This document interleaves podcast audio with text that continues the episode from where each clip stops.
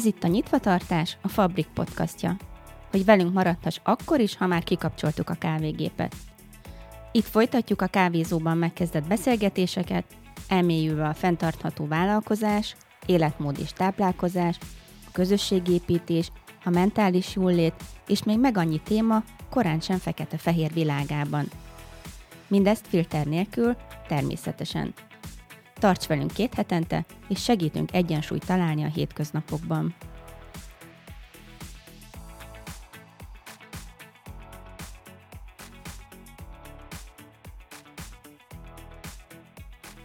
A Fabrik kávézó családi vállalkozás igazi mikrobiznisz. Sosem titkoltuk, hogy alapkoncepciónk, mindaz, ami a fabrikot életre hívta, pozitív és negatív személyes élményeinkből, kudarcainkból és az örökké tartó fejlődési vágyunkból táplálkozik. Három szenvedély, a kávé, a kreatív alkotás és a közösségépítés szeretete köré épül. Mindig is egy olyan kreatív közösségi platformá szerettünk volna válni, ahová jó érzés betérni, új ismerettségeket kötni, tanulni valami érdekeset baristáinktól, instruktorainktól, vagy akár egymástól. Én Buró Ébi vagyok, a Fabrik megálmodója és a Nyitvatartás podcast házigazdája. Kreatív és kommunikációs szakemberként a Fabrikon innen és túl a fenntartható fejlődés stratégiai és hétköznapi dilemmáival, szorongásaival, lehetséges megoldásaival és az ehhez kapcsolódó kihívásokkal foglalkozom nap mint nap.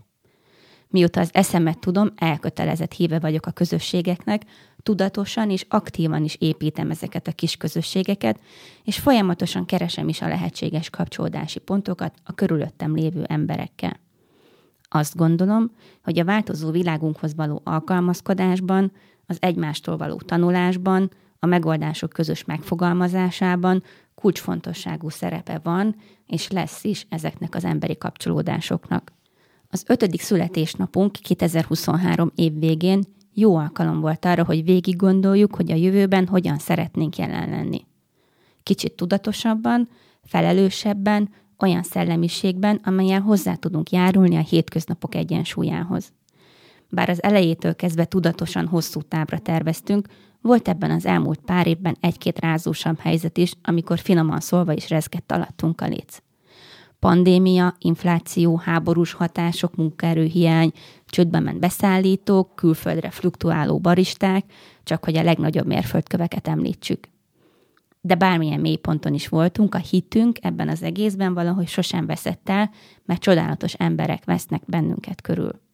A vendégeink, akiknek kávét készíthetünk, szóval tarthatunk, és valamilyen formában élményt nyújthatunk.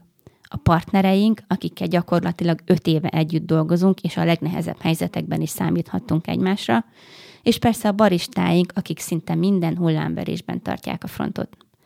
Számtalan workshop, kiállítás, koncert, beszélgetés, jóga, pop-up vásár és együttműködés van a hátunk mögött.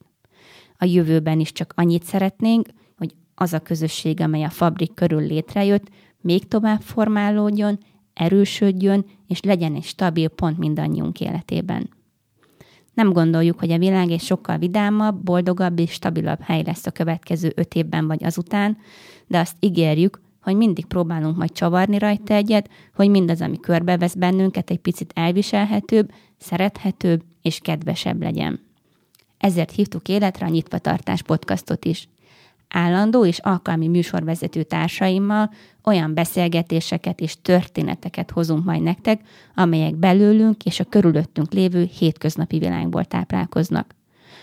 Sokat fogunk beszélgetni fenntarthatóságról és annak különböző aspektusairól, mert azt gondoljuk, hogy ma már egy üzleti vállalkozás sem működhet úgy, hogy figyelmen kívül hagyja a környezetre, gazdaságra és társadalomra gyakorolt negatív és pozitív hatásait.